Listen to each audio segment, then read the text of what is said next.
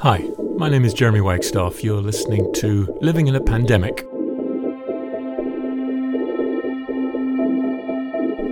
Hi, Jeremy. How are you? Very nice to hear from you. It's March the 28th, 2020. There are 591,171 confirmed cases of COVID 19, 91 of them in Afghanistan. Around the world, 30,451 people have died. I first visited Afghanistan in 1996, shortly after the Taliban had taken Kabul to everyone's surprise. I was in my first stint with Reuters then, at a time when they would just point reporters in the direction of a war and tell us to find our way there and report back. At Kabul airport, the Reuters stringer Salahuddin was there to meet me, and by the time we got to the guest house, we were both rolling around on the back seat of the taxi with laughter. Given the dire straits of the country, it probably wasn't the best look, but his dark humour and my silliness forged a tight bond between us. But there's never a fairy tale ending for Afghanistan, and Salahuddin has stayed on when he could so easily have left, continuing to report on the country. We had trouble finding a way to talk to each other, so this interview is stitched together from various messages we left for one another his humour is still there in the background, but COVID 19 threatens to only worsen his country's plight. Yeah, I was, I was wondering first off, you know, what's happened in the intervening years? So, the kind of last time we saw each other was in 2010, right, for the election there. So, I'm assuming you're still in Kabul. I saw from your Facebook uh, picture that you've got uh, kids or a kid and a family. Yeah, the last time we met back in 2009 or 10, you're uh, here in Kabul uh, covering or overseeing the election process here. Mm, it was uh, one of the sort of uh, era that uh, we had relative calmness, at least in major cities. Since then, things have gone really bad in many parts of the country, especially in major cities, which were uh, regarded as secure until a few years ago. The Taliban have broadened their activities, stepped up their attacks, and we have got new militant groups emerging in various parts of the country. Well, I think for obvious reasons, uh, people have realized that Corona is another calamity or disaster that is uh, befalling on Afghanistan. Coronavirus has become like a monster and in visible enemy for some people in Afghanistan, those who are literate, those who are aware of what's going on outside Afghanistan. They know that it's a, a very big disaster, very major crisis for Afghanistan when big powers, advanced nations like China, the United States, Italy, France, and Spain have not been able to curb the spread of the virus, find medicine and vaccine for it, a poor and impoverished country like Afghanistan, which is locked in the middle of power struggle and then facing Taliban and uh, Daesh, will find it really, really tough to prevent the spread of this uh, virus. Official government estimates indicate that uh, at least three people have passed away because of the virus, and at least 120 people are contaminated. But I think it will take really much time for people and the government to know and realize the extent of uh, this crisis because the government has got little resources, little clinics, and very few uh, diagnostic centers that uh, can basically prove how many people are contaminated. Uh, some people ignore the crisis, others who I uh, who are following the news by television and social media and radio know that this is a big threat for Afghanistan what does it mean for you? Have you been told that you kind of have to work from home yet?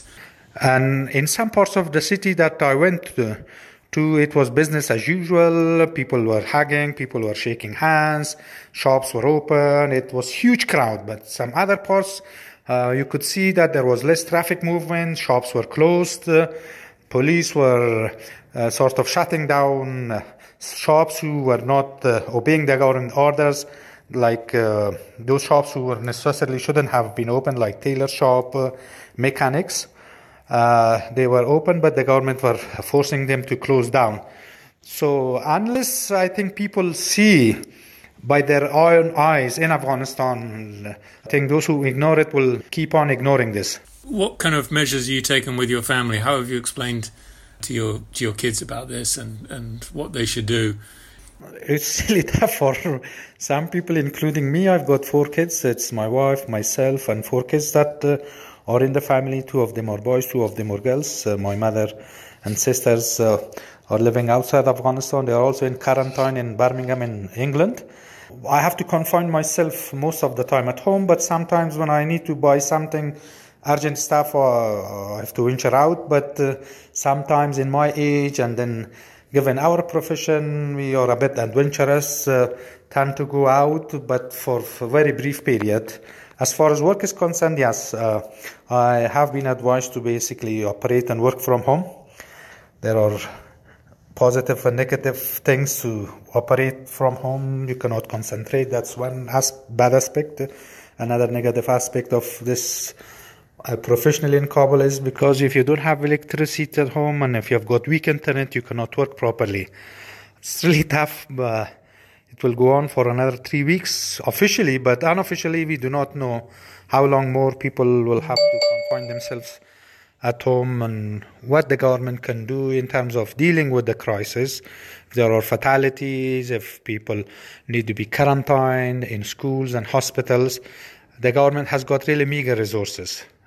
Uh, I've explained it to best of my ability to my kids, uh, close neighbors, and relatives who also have been pursuing uh, the events through televisions and radios.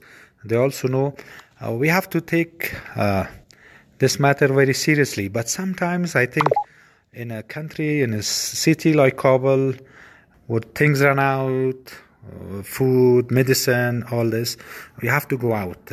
I mean, it's okay for me and for some people who can afford to, I think, stock stuff at home, but there are uh, hundreds of thousands of people who survive and live on on outdoor works, on daily works. If they cannot work on the street as hawkers or as road sellers, as porters, they don't have any means for survival, and the government has not offered them anything. And uh, it's the hygiene requirement that we have to follow seriously. And then sometimes when I come out from outside the home, my kids and I forget uh, to wash my hands. My kids inform me and pinpoint that that that's the detergent, that's the soap you have to wash. Sorry, go to the, the washroom and wash your hands because you forgot it, and then you don't want to spread it to us. We don't want you to get contaminated. It's good for us. So. Uh, that that gives me a sort of sense of happiness that they are tuned up, they know what to do, and if I forget it myself, they inform me about this. But it's, it's really tough for many people in Kabul. Kabul is a city with six million people. The pollution is really bad uh, in its peak season, with summer and then autumn and winter. Spring we had days of rain. It has basically cleared off the clouds and the pollution. Uh, and smoke and dust to some extent, but the coming weeks will be hard for people if we don't have rain and then uh, the, the, lockdown inside the sea, and then uh, it will be really a really tough period if, God forbid, uh, this disease or virus uh, stays around. It becomes an uh, an epidemic epidemic in, Af- in Afghanistan in Kabul in particular. Hi, I'm just trying to try this one just while you're talking to see whether this is easier and whether they cut you off after a minute, as it does with uh, Facebook Messenger. It's a it's a shame that you know you're just telling me all this interesting stuff and then Facebook stops you and makes you start all over again. Um, this is all really interesting stuff. I really appreciate it. Um, I'd love to hear a bit more about how your uh, kids are, are, coping and and um, you know what you what you think might be ahead for them. It's so many other things to worry about, I'm sure, but this this sort of coming on top of all that must be must feel very uh, very strange and a, and a huge weight for you, I guess, as, as the as the father of four. I'm worried about people inside Afghanistan, outside Afghanistan, my family, my kids.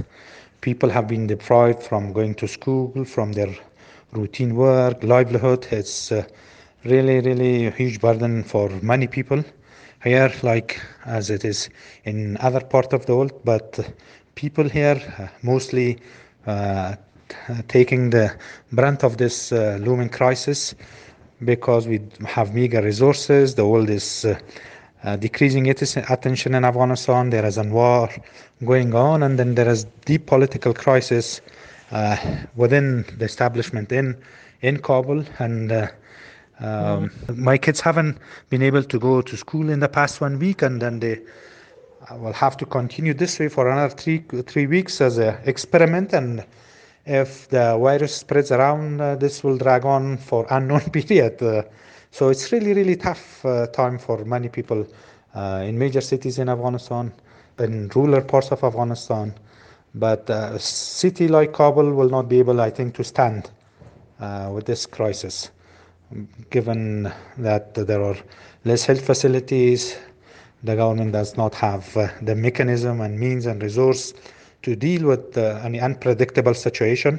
We have to sort of be optimistic and count on each other and then be hopeful and rely on God apart from taking uh, uh precautions that we can we can we can and we have got at our disposals. Thanks for this, Salahuddin. It's really interesting how do you th- see things developing in the next week or so? You know, at the high level, what Afghanistan is going to do, what is it facing, but also what you as a family are going to face. As far as I have followed the trend or the pattern of uh, uh, this virus uh, in the first weeks when there is an outbreak or spread of the cases, uh, uh, there are low positive uh, instances or less people are being contaminated. But as the day goes, as the week passes, I think you have got more people contaminated by this. So Afghanistan is going, I think, through a similar pattern. God forbid if uh, things happen to be as worse as Iran, as uh, Italy, France, Spain, or the United States and China, I think things will really be disastrous here in Afghanistan because of the reasons that I mentioned earlier, earlier on. Uh, lack of health facilities or meager government resources, and then medical uh, uh, kits that uh, are essential for checking this virus. With the closure of the borders and halt of flights uh, in the region, and uh, the reliance that Afghanistan has on food imports and other commodities from the region and the world, I think things will really, really get worse for the people in Afghanistan if we have got an outbreak that's out of control. I've got some stock of food and medicine for a few weeks, but beyond that, uh, like the rest of the population, not much. Uh, so it's have to see how it goes, and we have to take it. Uh, but not much we can do, I think, to to prevent this problem, to control this problem we can perhaps purchase some food stuff tomorrow or for the day after tomorrow to keep us running for another several months. Uh, beyond that, I think we cannot do much. We have to wait and see how it goes and then try to prevent the kids from going out, except for emergency situation. We have to take all our precautionary measures. Uh, Thanks, Salahuddin. I'll, I'll let you go. I realize I've kept you longer than I should have done. I, I hope I haven't worn out your uh, your battery either. Hi, Jeremy. My battery juice has come to an end. Very nice talking to you. We'll be in touch whenever. Yeah. Time. Take care of yourself and uh, uh, pray for us. We will pray for you. All the very best, man. That's Sayed Salahuddin talking from Afghanistan. If you'd like to donate to help the country, particularly at this time, visit afghanaid.org.uk or search on globalgiving.org. As with all the friends I talk to on this podcast, I'll be going back to them in a week or so's time and see how they're getting on. If you have questions for them or for me or comments, you can reach me at pandemic at cleftstick.com. You've been listening to Life in a Pandemic, produced by myself, Jeremy Wagstaff, and Sari Sulasono. If you're not already doing so, please subscribe so you can catch future episodes and find old ones. And if you like it enough, Make your feelings known on iTunes or whatever service you're listening to this on. If you'd like to comment or participate, please drop us a line at pandemic at cleftstick.com. My name is Jeremy Wagstaff. Goodbye for now and stay well wherever you are.